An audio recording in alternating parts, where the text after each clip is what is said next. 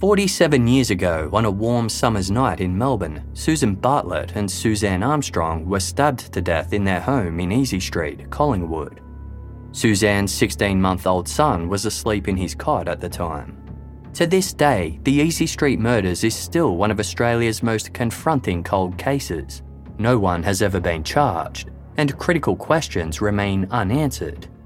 Journalist Helen Thomas has been investigating Susan and Suzanne's deaths for more than a decade, initially for the Australian Broadcasting Corporation's background briefing program, and then for her book, Murder on Easy Street. Now Helen has delved into the case again for a brand new original podcast made for Casefile Presents. Search Casefile Presents The Easy Street Murders wherever you get your podcasts or binge the entire series for free on the iHeartRadio app.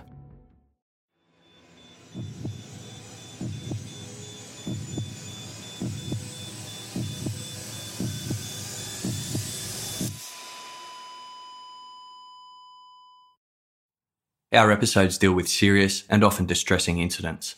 If you feel at any time you need support, please contact your local crisis centre. For suggested phone numbers for confidential support, please see the show notes for this episode on your app or on our website. Today's episode deals with a crime committed against a child. It won't be suitable for all listeners.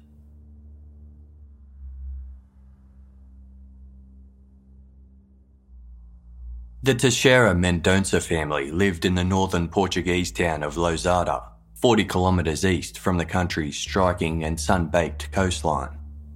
Situated in the economically developed Porto district, Lousada is known for hosting championship motor racing events on a circuit just outside of town. It features remnants of its rich ancient history, with heritage monuments and sites including churches, manors, and courts dating back to the Middle Ages. Lousada maintains its strong agricultural tradition with sprawling rural farm and bushland intersected by winding highways that lead to inland municipalities. The Teixeira Mendonça family, helmed by patriarch Manuel and his wife Filomena, were well known and regarded within the local community. By the late 90s, the couple had two children an eight year old daughter named Karina and a son 11 year old Rui Pedro. Born on January 28, 1987, Rui Pedro was an affectionate and happy child who was the life of the party. A devoted animal lover, he accumulated a menagerie at home, adopting so many canaries that he was forced to give some to his grandparents. He once brought a squirrel home and made a treehouse for it, though was left devastated when it escaped the next day. When he wasn't caring for animals, Rui Pedro loved riding his bicycle, skateboarding, and helping with handiwork and electrical projects at home. A keen soccer player, he dreamed of playing professionally when he grew up. His life was full of jokes and laughter, with Filomena describing her son's laugh as contagious. She admired his imagination, a quality she observed during his long bubble baths and when he attempted to use a fork as a makeshift television antenna. Filomena worked at her father's driving school directly opposite the family home, making it convenient for her children to stop by if they needed to speak with her during office hours. On Wednesday, March 4, 1998, shortly after 2 pm, Filomena was busy working when Rui Pedro arrived. He'd just finished lunch and had cycled over seeking permission to spend the rest of the afternoon taking a car ride with his friend, Afonso Dias. Dias was a 22 year old truck driver who had become close with Filomena's family after obtaining his driver's license from her school three years earlier. His own family was burdened by financial struggles, which elicited a great deal of sympathy from Filomena. She provided Dias with clothes and let him assist at the driving school for extra money. Dias soon befriended Filomena's children and she trusted him to drive Rui Pedro and Karina to school most days. Rui Pedro was particularly enthusiastic about his new friend, who seemed cool and exciting to the 11 year old by virtue of being older.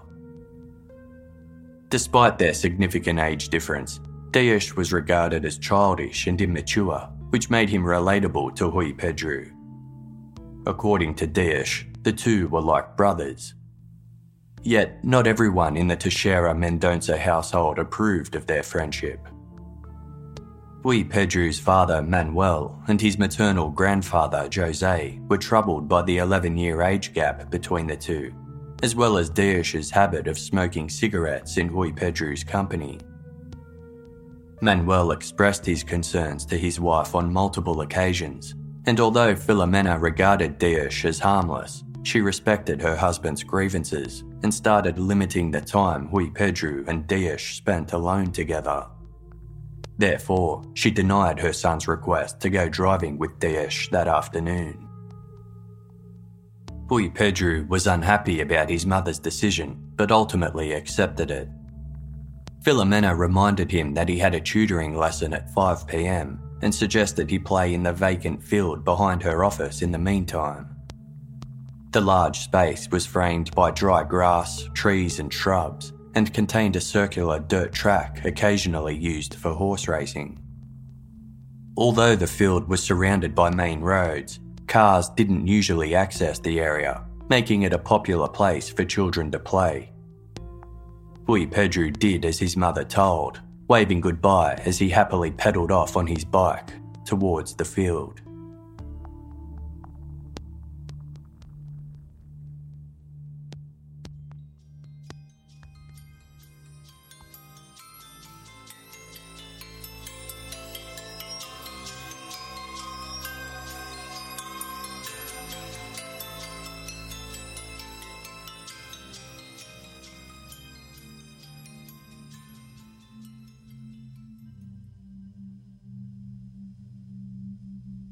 Nearly four hours later, as 6pm approached, Filomena and Manuel received a phone call from Rui Pedro's tutor, informing them that he had not turned up for his 5 o'clock lesson. This came as a surprise, as he had never missed a tutoring session before.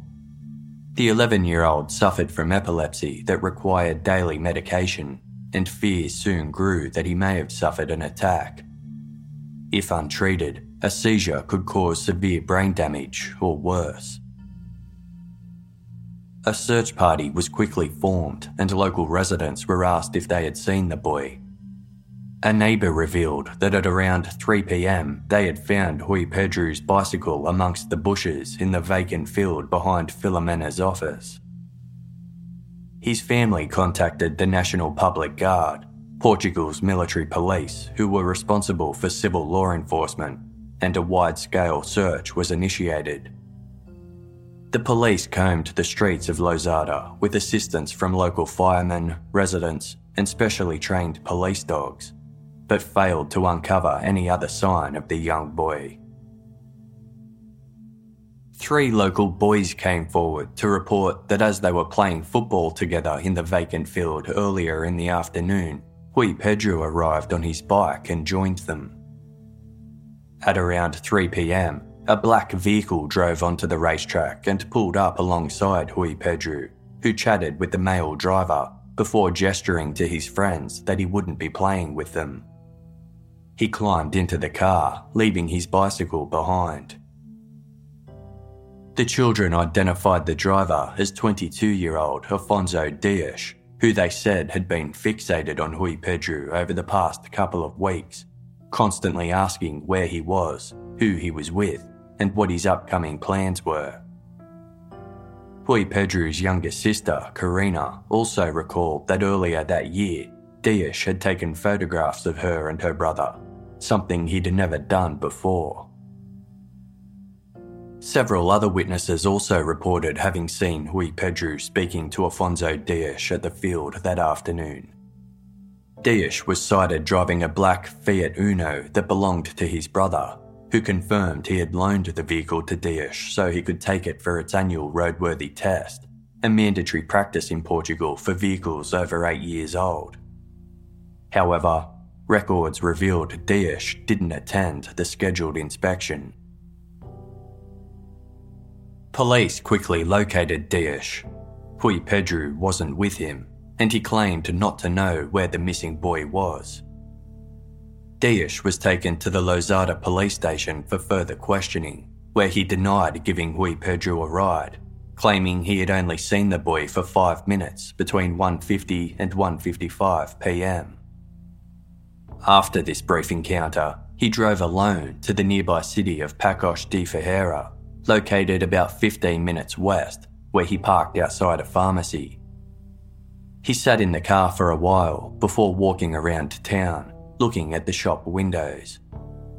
He then drove the short distance to his girlfriend's home in the nearby town of Friamonde, arriving at 6:45 p.m. There, he received a phone call from his sister informing that Rui Pedro was missing. Rui Pedro's distraught grandfather, Jose, was also at the police station awaiting news. In a desperate bid to locate his grandson, he confronted Dias and offered him anything he wanted to disclose Rui Pedro's whereabouts. Dias began to cry, insisting he didn't know where the 11 year old was. Then, all of a sudden, he gave police anonymous warning, telling them Rui Pedro could already be very far away and they should, quote, close the borders.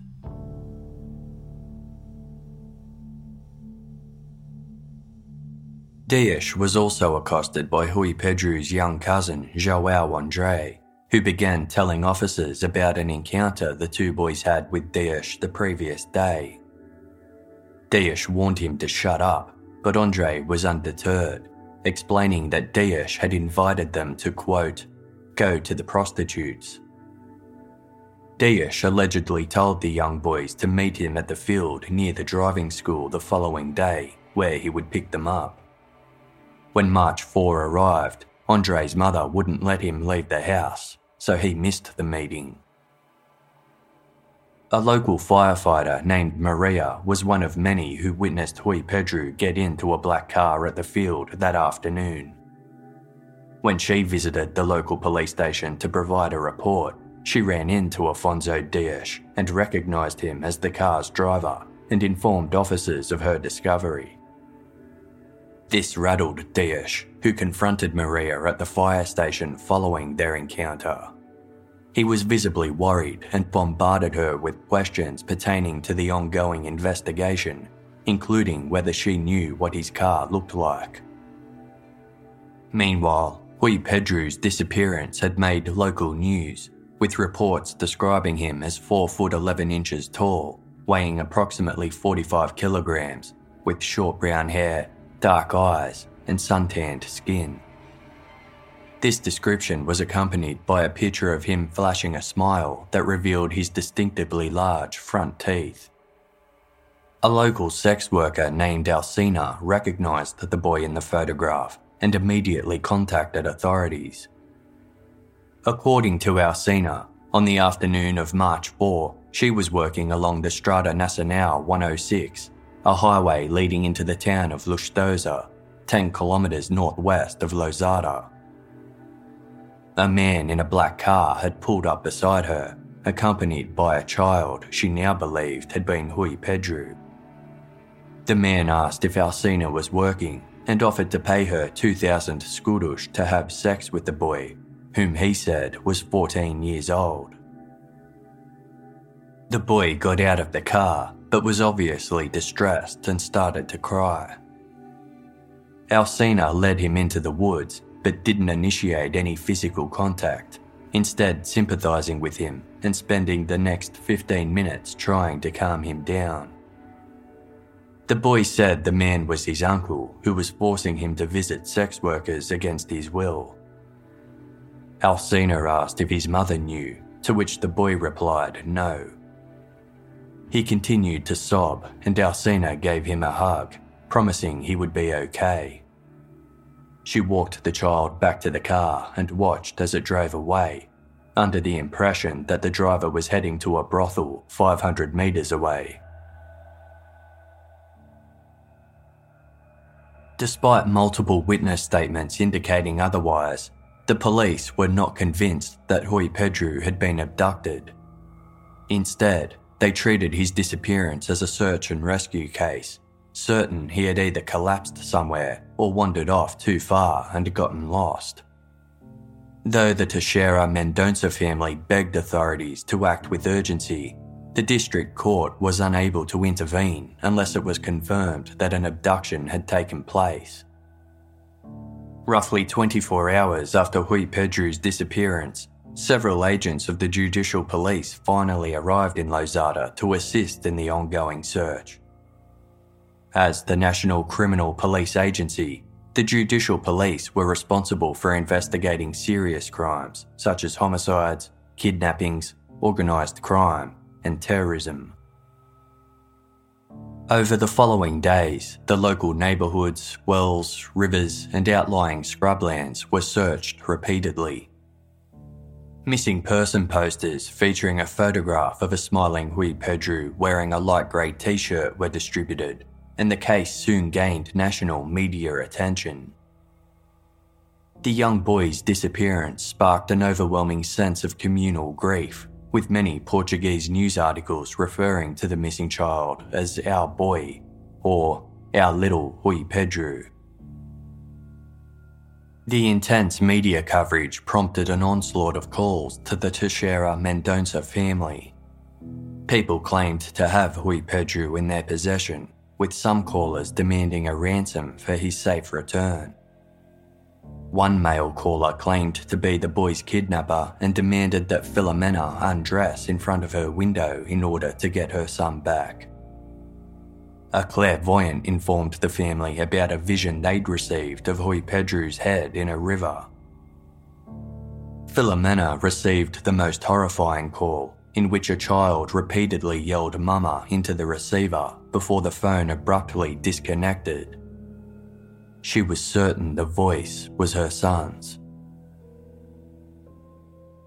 Despite a judge ordering that the family's phone calls be placed under surveillance, none were traced. Police refused to investigate them further, saying they hadn't heard the calls themselves and didn't have the means of locating the people responsible for making them. The family suggested possible methods, which were dismissed by the police, who explained those strategies were, quote, only in the movies. The police also disregarded the multiple witness accounts that placed Rui Pedro in the company of Afonso Dias on the afternoon of his disappearance. Dias maintained his version of events and promptly moved away from Lousada, with nothing else done to pursue him further as a suspect. Although Filomena had limited the time Dias spent with her son, neighbours had since informed her that the two had been meeting in secret.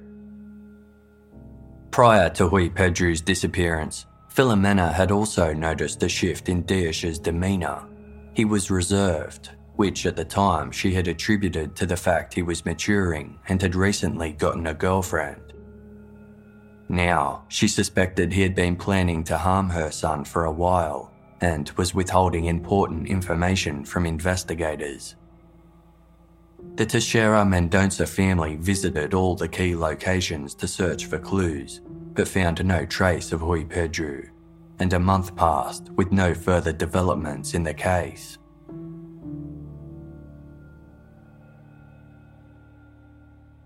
In April 1998, Portuguese journalist Nuno Rogeiro travelled to Disneyland in Paris with his wife and children to write an article about the famous theme park for Portuguese women's magazine, Caras.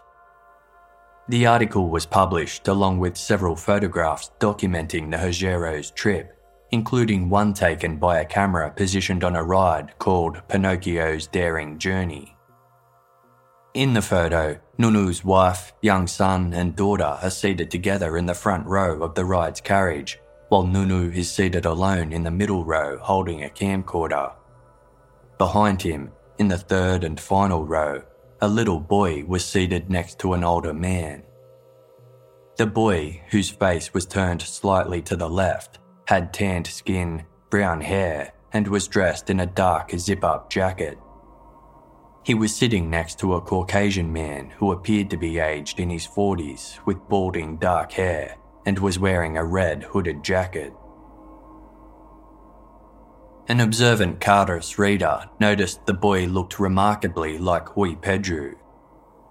Upon seeing the image for themselves, Filomena and Manuel were certain it was their son. The Portuguese police confiscated the photograph for further analysis and sought CCTV footage taken during the ride, but Euro Disney's video security system hadn't been functioning on the day the photo was taken, and no footage existed. The balding man was largely obscured by Nuno and his camcorder, making him difficult to identify. There were conflicting reports as to whether he was identified, with some local sources claiming he was a bar owner or security guard from Portugal's Porto district, of which Lousada was situated, but the lead didn't progress any further. For the many Portuguese people who believed the boy in the photo was indeed Rui Pedro, the picture supported the theory that he had been abducted and was still alive. Speculation arose that Afonso Dias had sold Rui Pedro to traffickers who quickly ferried him abroad, a hypothesis seemingly bolstered by Dias warning police to close the borders. Members of the Teixeira Mendonça family set out overseas, spending all of their money travelling to various locations in search of Rui Pedro, but came no closer to finding him. Filomena Teixeira later said, it's hard to remember that moment I saw the photograph and everything I felt. I don't know who to blame, but neither the picture nor the other clues or steps taken in Paris came to anything.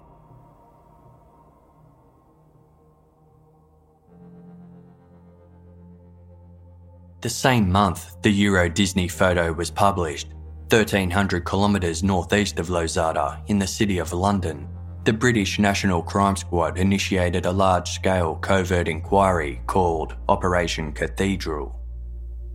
The inquiry aimed to track down the elusive members of an online pedophile ring known as the Wonderland Club, who had distributed more than 750,000 illicit images of children. This investigation, covered in episode 115 of Casefile, led to the arrest of 29 year old Kent based computer technician and volunteer youth leader, Gavin Seegers. Amongst his large collection of child exploitation material were images showing the abuse of a young boy, labelled with the name Billy.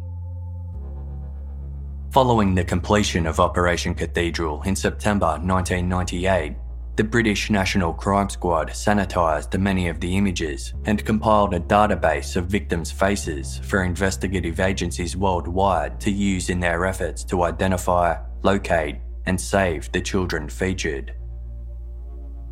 In 2000, international authorities believed the boy referred to as Billy in Wonderland's collection bore a striking resemblance to missing Portuguese boy Rui Pedro. They contacted Filomena Teixeira and requested that she view the images herself to see if a positive identification could be made. As the images could only be viewed in Geneva, Switzerland, a date was scheduled for Filomena and Manuel to visit in 2001. They were briefed about what to expect prior to their arrival, including details of the level of abuse featured in the content. Upon seeing the images of Billy, Filomena confirmed it was indeed Rui Pedro. Although the content was distressing, it increased the couple's hope that their son was still alive. As media reported on the positive identification, authorities feared it would spur Rui Pedro's abductors to murder him out of panic. Gavin Seegers and his cohort, fellow Wonderland member Ian Baldock, were interrogated by Interpol, but both denied knowing who sent them the photos. The poor quality of the images made it difficult for authorities to pinpoint when or where they were taken, and their origin was not able to be determined. Rui Pedro was one of only a few children who were positively identified in the images shared within the Wonderland Club. The other known victims included six children from the United Kingdom, seven from the United States, one from Chile, and another from Argentina.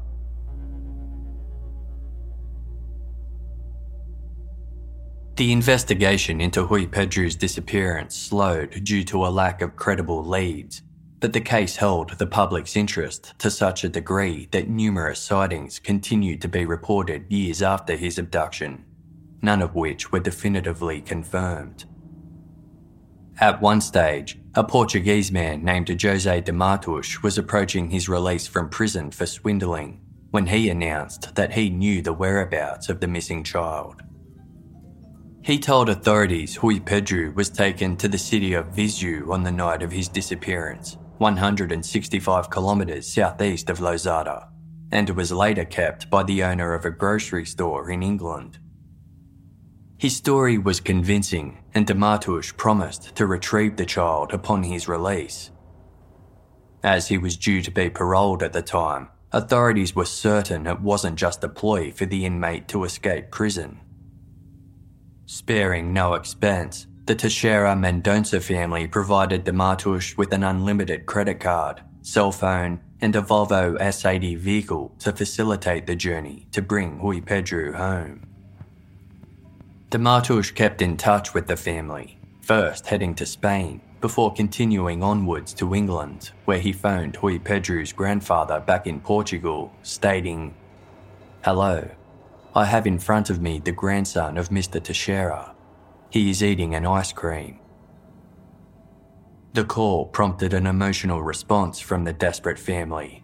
Yet, as the days passed, there was no further word from de Matos, and suspicion grew.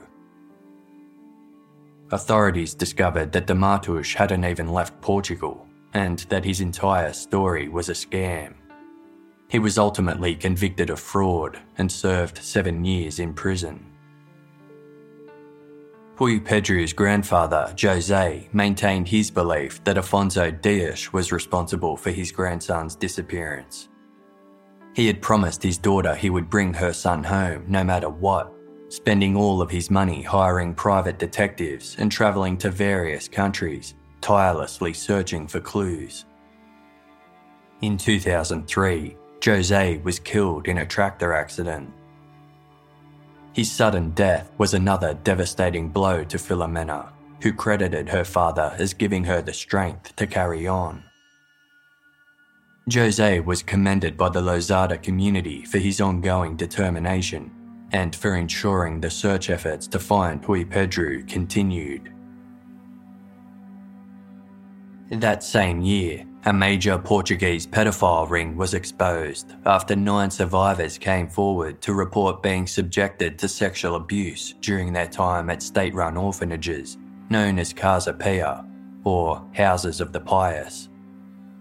Members of the ring included doctors, lawyers, a prominent television host, an ambassador, and other high profile individuals.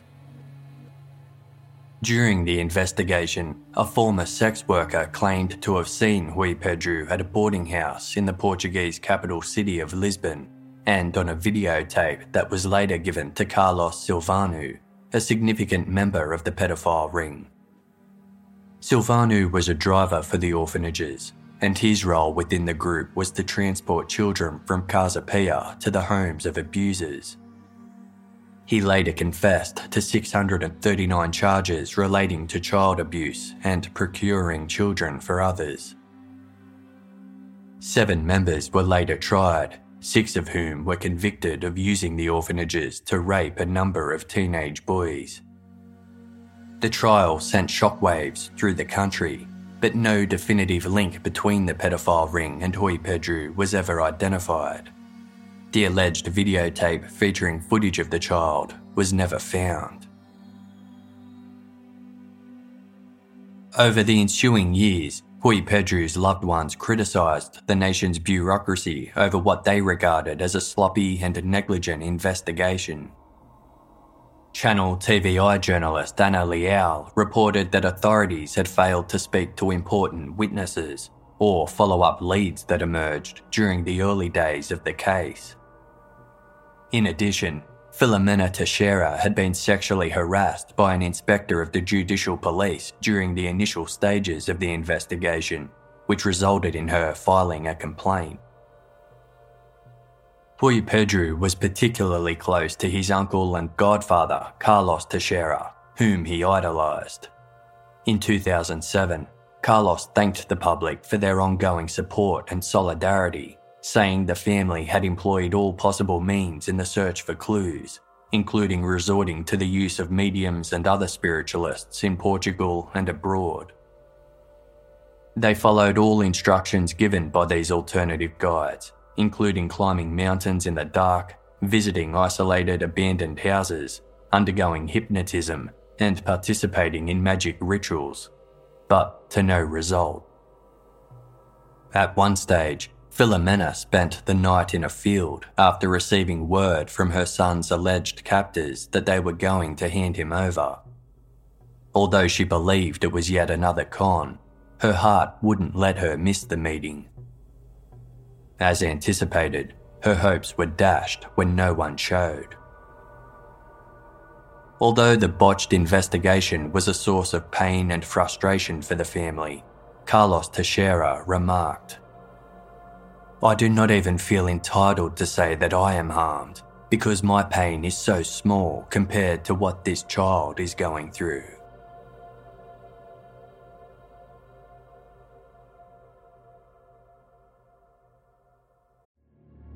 47 years ago, on a warm summer's night in Melbourne, Susan Bartlett and Suzanne Armstrong were stabbed to death in their home in Easy Street, Collingwood. Suzanne's 16 month old son was asleep in his cot at the time. To this day, the Easy Street murders is still one of Australia's most confronting cold cases. No one has ever been charged, and critical questions remain unanswered. Journalist Helen Thomas has been investigating Susan and Suzanne's deaths for more than a decade, initially for the Australian Broadcasting Corporation's background briefing program, and then for her book, Murder on Easy Street. Now, Helen has delved into the case again for a brand new original podcast made for Casefile Presents. Search Casefile Presents The Easy Street Murders wherever you get your podcasts or binge the entire series for free on the iHeartRadio app.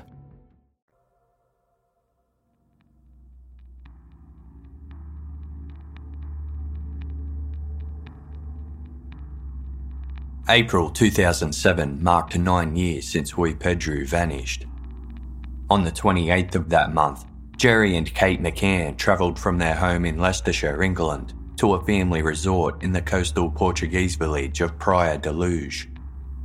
Located in the Algarve region, 620 kilometres south of Lousada, the area was particularly popular with British tourists.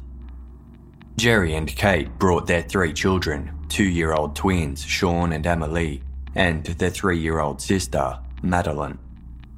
The McCann family were also joined by a group of friends and several of their young children. The group spent the next five days enjoying the resort's facilities. Thursday, May 3, 2007 was the penultimate day of their trip. At 7pm, Kate and Gerry put the children to bed before going to meet their friends for an 8.30pm dinner. The restaurant was located 82 metres from their ground floor rental apartment. Every 30 minutes, one of the adults would take the short walk back to the residential block to check on their sleeping children. At 10 pm, Kate entered her apartment and looked into her children's bedroom and noticed the window was open and Madeleine was missing. The authorities were notified immediately and search parties quickly set out, but no trace of Madeleine McCann has ever been found, and the circumstances of her disappearance remain a mystery. Rumours circulated that Madeleine's case was connected to the disappearance of Rui Pedro, although it has been confirmed that Madeleine was not featured in any images or videos confiscated from the Wonderland Club. Given that Afonso Dias's job as a truck driver required him to travel extensively around Portugal, he was also considered a suspect in Madeleine's case. Filomena told newspaper 24 Horas I immediately thought of my son, even though the cases are different, and I thought of Madeleine's parents, the anguish they are suffering. The Teixeira Mendonça family sent the McCanns a letter, but never received a reply. As with Rui Pedro's case, a number of investigative mistakes were made from the outset of Madeleine's disappearance, but her abduction received far more attention, resources, media coverage, and funding. This disparity caused tensions between the McCanns and the Portuguese public, with newspaper headlines asking, What about our missing children? Filomena Teixeira told journalists that while she was glad the police were taking great efforts to find Madeleine, she felt it was unjust that the same efforts weren't being made to recover missing Portuguese children. She had been unaware that Portugal even had forensic police units until Madeleine's disappearance, as their services had never been engaged in the search for her son. Filomena told television news reporters the McCanns have everything available to them, even a helicopter. I didn't have that nine years ago. I didn't have anything. In an interview with Caras magazine, she said, It is hard for me to see all the means available for this case when Pedro received none of this. I have the same right as Madeleine's parents. I demand the same treatment for my son's case. Investigators promise me that my son's case is not forgotten. They work hard but have no means. Our government has not yet realised that this is a real problem and that it requires real measures, such as a change of law and adequate means to investigate. Portuguese nationals believed that Rui Pedro might have been found already if his case had been given the same amount of due diligence as the McCann investigation. The vice president of the Algarve Tourist Board stated There is no doubt that this case has a much higher profile because Madeleine is British and was on holiday here, and this is causing resentment amongst the Portuguese. Child protection campaigners alleged that corruption and complacency were rampant amongst Portuguese law enforcement, which allowed such kidnappings to continue. The founder of international child advocacy group Innocence in Danger stated that she had tried to set up an office in Portugal but eventually gave up because local authorities were reluctant about the idea. At the time of Madeleine McCann's disappearance, police were still distributing a photograph of Rui Pedro at age 11 rather than taking advantage of age progression technology to show what he might look like at age 20. Filomena insisted that police update her son's image to increase the likelihood of him being identified, but they refused. In response, several artists volunteered to create a portrait of what Rui Pedro might look like at 20 years old, with Filomena describing these illustrations as, quote, the best gift of recent times. On June 1, 2007, Filomena attended an event for World Children's Day that aimed to raise awareness for missing minors. She told Caras magazine she felt Rui Pedro wasn't in Portugal, adding, It is hard for me to imagine what he will be doing. I have been in psychiatric treatment because I start thinking about what happened or how he might be. I always imagine that I will find him in a way that I can still do something for him. Even if he is sick or fragile, I will help him recover, and we will still have a future. Rui Pedro's younger sister, Karina, who was now 18 years old, still referred to her brother in the present tense and expressed her belief that he would return. In 2009, New hopes were ignited when, in the United States, kidnapping survivor Jaycee Lee Dugard was found 18 years after she was abducted from a street near her Californian home in 1991.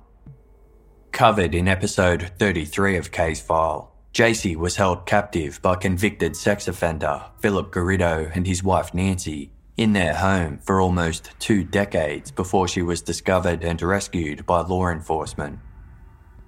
Like Rui Pedro, Jaycee was 11 years old at the time of her abduction. Her reappearance gave the Teixeira Mendonça family some encouragement about the ingenuity of investigators and fueled hope that Rui Pedro might still be found alive. Two years later, a new police team based in Porto used witness statements taken during the crucial hours after Rui Pedro's disappearance to reconstruct what likely happened to him in the 24 hours following. As a result of these efforts, on February 11, 2011, Portugal's Central Department of Criminal Investigation and Prosecution indicted Afonso Dias, Dias, the long-time prime suspect in the now 13 year old case, was charged with aggravated abduction. Ricardo Sá Fernandes, the lawyer for the Teixeira Mendonça family, lamented the very large delay the public prosecutor's office had taken in issuing the indictment, but welcomed it as an opportunity of hope for Rui Pedro's parents. Sá Fernandes said these efforts should have been made in the original investigation Quote During the 48 hours that followed the disappearance, the investigation failed to respect the basic procedures and led to weeks, months, years going by with nothing being done. A preliminary hearing was held at Lousada's District Court to determine whether Dias would be tried for the young boy's disappearance. Prosecutors maintained that on the afternoon of March 4, 1998, Dias drove Rui Pedro to visit sex workers before taking him to an unknown destination. They noted that Dias lacked an adequate alibi between 2pm and 6.45pm that day. Although he claimed he had been walking around the nearby city all afternoon, he was unable to provide any specific locations. Prosecutors believed he knew what happened to Rui Pedro, but refused to tell as it would implicate him in the abduction. In response, Dias declared himself a victim, claiming the allegations were, quote, without factual support, and that Rui Pedro did not enter his vehicle under such circumstances. He questioned the central testimony of the prosecution's key witnesses including Rui Pedro's three friends who were present at the field on March 4, 1998. As their statements were supplied over three different periods, ranging from 1998 to 2008, Dias argued they were inaccurate and unreliable. He asserted that Alcina, the sex worker, gave an inaccurate description of the boy she saw on that afternoon, initially saying his eyes were blue before changing her statement to say they were dark brown. Dias also highlighted that the prosecution had no physical evidence to prove Rui Pedro had been in his car. He claimed, As far as Rui Pedro is concerned, the thing I want most in the world is that he appears. I never denied being with him, but I never saw him again after we parted company that day and I haven't a clue what happened to him. Despite his efforts to discredit the case against him, Afonso Dias was formally accused of kidnapping and ordered to stand trial. The purpose of the trial was not to determine exactly what happened to Rui Pedro, but to decide whether Dias was responsible for his disappearance. The accused continued to maintain his innocence while refusing to clarify exactly what happened on the afternoon Rui Pedro went missing. The trial began in the court of Lousada on November 17, 2011. Dias, who was now 34 years old, requested to be excused from attending on the grounds that prolonged absence from his job as a long distance truck driver would result in economic difficulties, but his request was denied. He also claimed to have cognitive difficulties that translated into an inability to, quote, situate himself in time and space, and requested to undergo psychological testing. But this request was also denied. Due to the amount of publicity surrounding the case and the public's hostility towards Dias, the Lousada Municipal Police closed the streets surrounding the courthouse and increased their presence for the trial. Filomena Teixeira testified detailing the moment she farewelled her son as he cycled towards the field behind her workplace. She referred to the accused as simply him, describing Dias as a childish person who, at the age of 22, played on an equal footing with her 11 year old son and had consequently appeared harmless. Rui Pedro's cousin, Joao Andre, also took the stand. The now adult Andre told the court that on the day of his cousin's disappearance, Dias planned to take him and Rui Pedro to meet with sex workers, despite the fact they were both children. As Andre missed the meeting, he believed he may have avoided becoming a victim himself. Plagued with survivor's guilt, he thought he could have saved his cousin from being kidnapped had he been there, saying, Being two, we might have had the strength to flee. Alcina, the sex worker who was approached by a man with a young boy on March 4, 1998, also appeared in court. During her testimony, she was shown a photograph of 11 year old Rui Pedro and said she was absolutely certain it was him she met that day. When asked if the man who accompanied the child was sitting in the dock, Alcina stared at Dias for several seconds before replying, yes. The defense pointed out that during the investigation, Alcina never unequivocally identified the driver of the car as Afonso Dias. She conceded this was correct, but explained the authorities had never attempted to help her formally identify the man despite speaking with them on three separate occasions. She was finally able to do so in court, as it was the first time since the event she had seen Dias face to face. A former Judiciary Police Inspector who was involved in the investigation from its inception until 2001 told the court he believed Rui Pedro may still be alive, noting, I have no evidence, but that's my belief. Regarding Afonso Dias, the former officer remarked, There were some things that did not fit right. I could not materialise evidence that he was guilty or innocent. He contested Alcina's statement, claiming that two days after Rui Pedro's disappearance, she said the man who approached her drove a white car, not a black one like Dias's. Rui Pedro's uncle, who accompanied the inspector to speak with Alcina during the initial investigation, rebutted this, maintaining that she had described a black vehicle. The defence put forward a different timeline of events for the afternoon of Rui Pedro's disappearance, claiming he had met with Dias prior to riding his bike to visit his mother at her workplace. They argued that the prosecution was using Dias as a scapegoat and he was only being accused because of the animosity that had been brewing between their client and Rui Pedro's father, Manuel, at the time of his son's disappearance. They claimed Manuel was jealous of the amount of time Dias spent with his wife and son, resulting in Dias and Filomena concealing their meetings from him.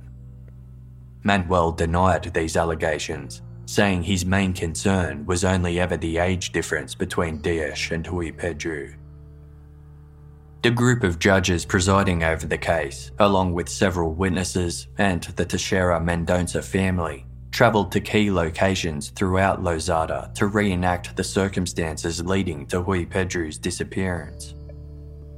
They went from the field behind the Teixeira's driving school to the Lustosa sex work zone which was allegedly where Dias had taken the boy and the last place he was seen. Filomena chose to stay in the car with her daughter as she had already visited the area to search for clues after Alcina provided her statement at the outset of the investigation. Being there again so many years later brought her deep sorrow as she wondered what she could have done to prevent her son's disappearance. Manuel later told Caras magazine it was difficult to relive that final day, but he endured it because he believed it would help find the truth.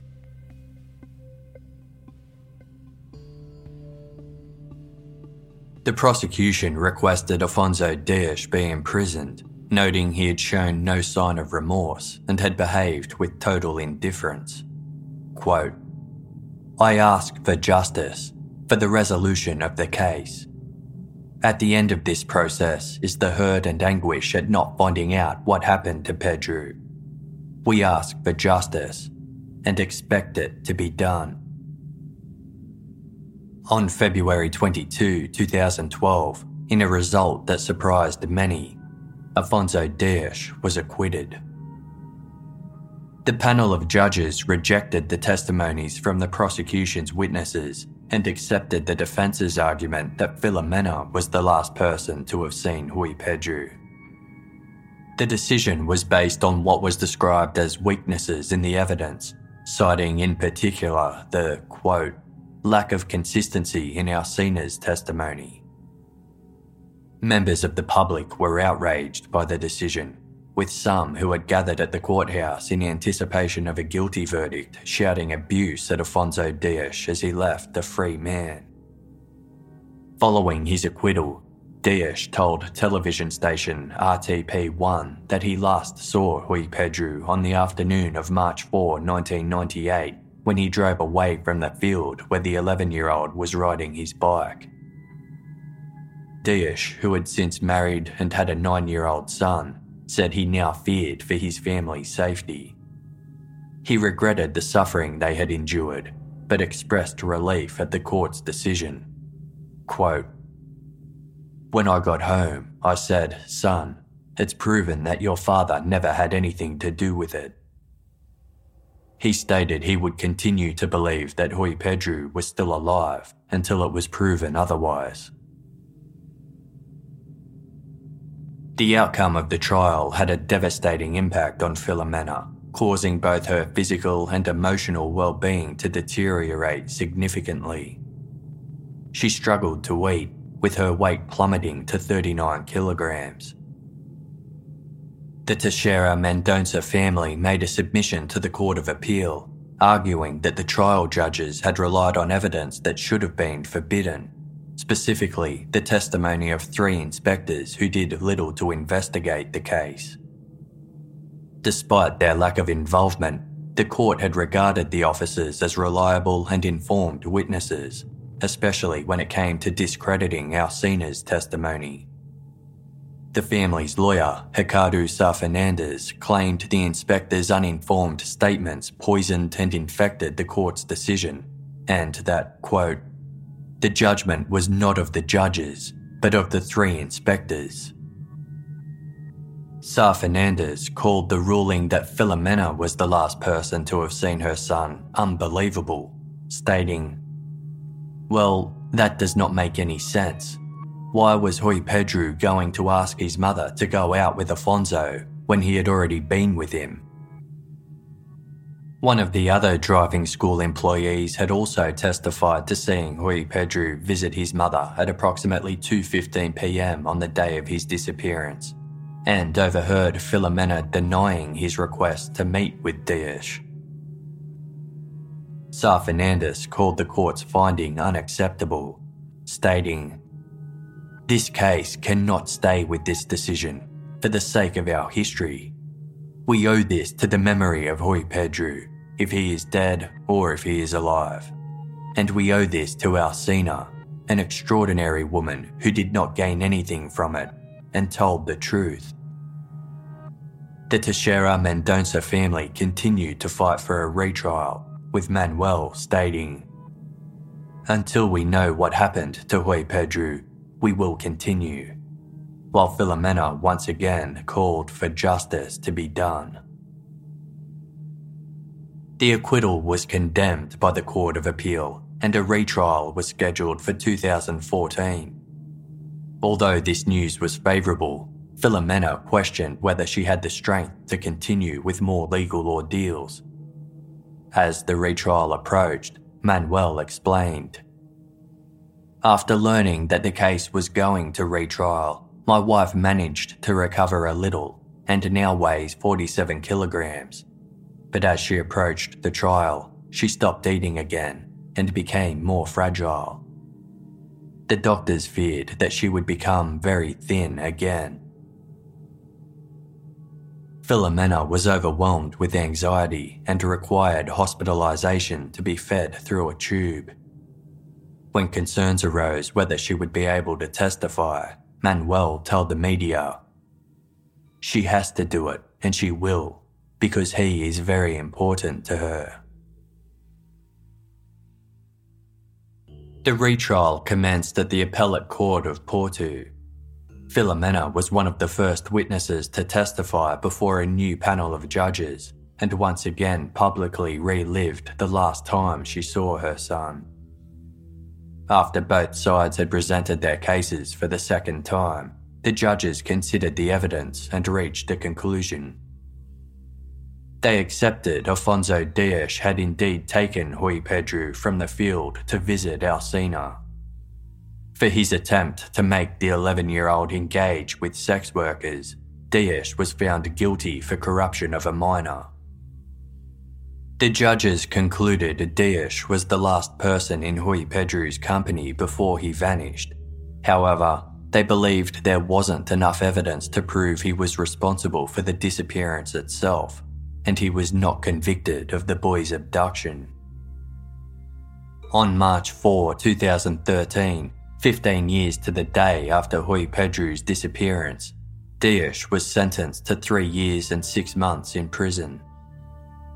Ricardo Sá Fernandes, the Teixeira Mendonça family's lawyer, remarked For me, this is a very important day, very important for Filomena and for Manuel, but it is above all a very important day for Rui Pedro, because Rui Pedro may be alive and we will continue the search for him. And if he is not alive, his memory deserves that we carry on until we know what happened to him. It is the first victory, but not the last. The last victory will be when we know what happened to him. Filomena praised the court's decision calling it a glimmer of hope and a little light at the end of the tunnel. On March 18, 2015, after exhausting all possible avenues of appeal, Dias began his prison sentence in the northern Portuguese city of Guimarães. Two years later, in late March 2017, he was paroled for good behaviour after serving just two thirds of his sentence. His early release came as a disappointment to Filomena, who was overcome by emotional and physical exhaustion when she heard the news. She later described her reaction to reporters from Flash magazine, stating, I feel such a great revulsion. I am sorry to live in a country where people and institutions are not what they should be. I think there is more and more injustice. Each anniversary of her son's disappearance was extremely painful for Filomena, as it felt like he had only vanished yesterday. She often dreamt of him playing happily with his sister and imagined the man he would have become. Filomena felt Rui Pedro would still be constantly smiling as he did when he was a boy, saying, I am hopeful that he is a tall man with a strong structure I can only imagine the hug I am going to give him. Afonso Dias maintained his innocence, insisting that he served time for a crime he didn't commit. He told a journalist from national daily newspaper Jornal de Noticias that he was truly a free man because he never owed anything to anyone. In an interview with a popular Portuguese news program, he said the warning he gave police to close the borders shortly after Rui Pedro went missing was sarcastic. Quote, His granddad thought I threw the kid onto the back of a truck, so I told him, hey, if you think that so strongly, then just close the damn borders. He can't be that far. In the same interview, he referred to Alcina as a bitch and a whore multiple times, prompting the interviewer to interject.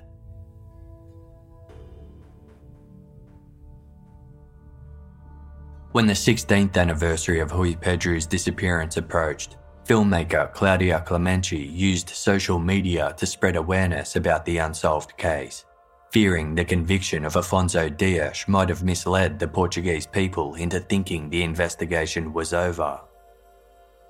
With the help of a team of audio, visual, and communications professionals, she created a 90 second online video campaign in which two presenters reminisce about a range of special occasions typically spent with family, stating, Those were years filled with news, surprises, and laughter. They then posed the question Do you remember these last years with your son?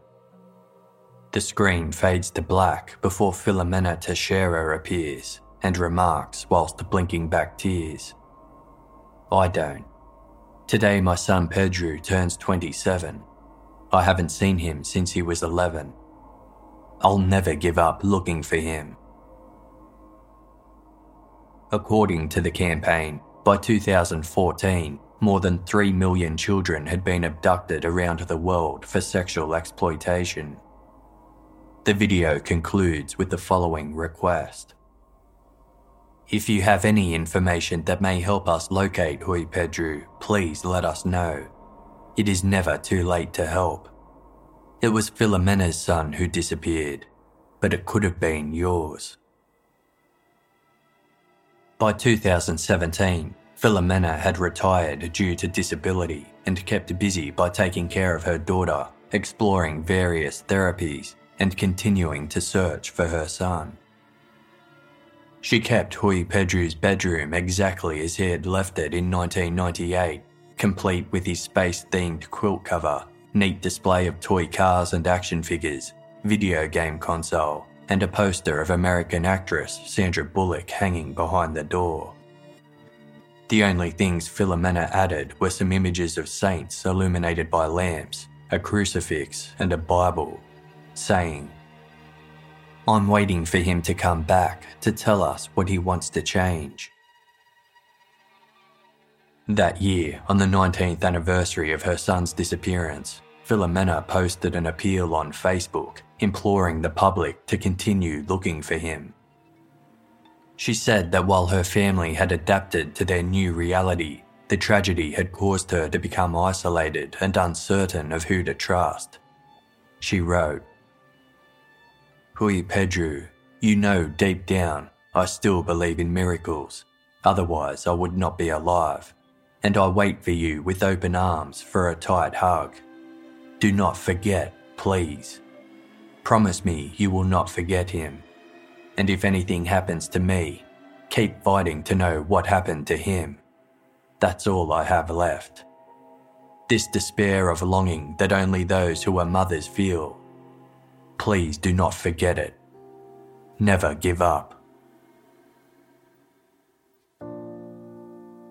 In 2018, a video of a homeless Portuguese man circulating on social media caught the attention of national news outlets. The bearded man was lean with tanned skin, had dark hair and eyes, and bore other striking similarities to Rui Pedro. He said his name was Pedro and that he was 30 years old, which roughly matched the age Rui Pedro would have been at the time. However, he was born and raised in Almada, a city located in southern Portugal, approximately 350 kilometres south of Lousada. The video was shared thousands of times and sent to the Teixeira Mendonça family. Manuel noted the men in the footage shared some physical characteristics to his son, including large front teeth, but also noticed obvious differences, such as the shape of his ears. The video was sent to the authorities for further analysis, and the judicial police managed to identify the individual. It was not Rui Pedro, but a man called Pedro Rebelo. In January 2019, Filomena was interviewed by Portuguese television host Cristina Ferreira, during which she discussed how the search for her son had sent her into the dark world of pedophilia. She said she had cried so much that she had no more tears left, but made it clear that she did not mourn for her son, as she believed he was alive. In response to her doctor's recommendation to place a memorial stone in Rui Pedro's bedroom, Filomena said, You want me to put a grave in my son's room. My son is missing, not dead. Many continue to suspect that Afonso Dias was involved in Rui Pedro's disappearance, with the general belief being that he took the child to sex workers to lose his virginity in preparation for selling him to a pedophile ring. There is evidence to prove the Wonderland Club had roots in Portugal, with at least one member living in the country at the time the group was exposed. Filomena believes Dias may have been a victim of blackmail who was forced to play a role in her son's disappearance, but remains silent out of fear. The Teixeira Mendonça family and the Portuguese public remain hopeful that Dias will one day break his silence and reveal the truth, with Manuel urging him to imagine what it would be like to live without his own child for so many years. On Rui Pedro's 32nd birthday, Filomena wrote a message that read Son, I remember you in a mixture of emotions, joy and sadness. Joy because I had you and you are part of me. Sadness because they took you and I did not have the opportunity to see you grow from the age of 11. On this day, I hope you will remember how much you have made me happy. I do not want to think I will never see you again. Today is your day January 28, 2019. I await your arrival. Kiss and hug. Mother.